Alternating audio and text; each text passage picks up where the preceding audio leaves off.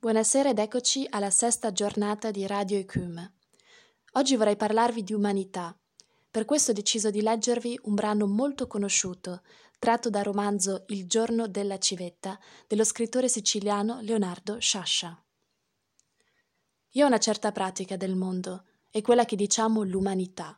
E ci riempiamo la bocca a dire umanità, bella parola piena di vento. La divido in cinque categorie: gli uomini, i mezzuomini, gli ominicchi, i corrispetto parlando piglianculo e i quacquara qua. Pochissimi gli uomini, i mezzuomini pochi, che mi contenterei l'umanità si fermasse ai mezzuomini, invece no, scende ancora più in giù, agli ominicchi, che sono come i bambini che si credono grandi, scimmie che fanno le stesse mosse dei grandi.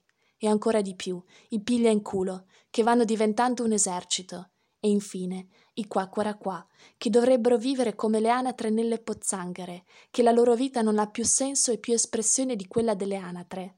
Lei, anche se mi inchioderà su queste carte come un Cristo, lei è un uomo.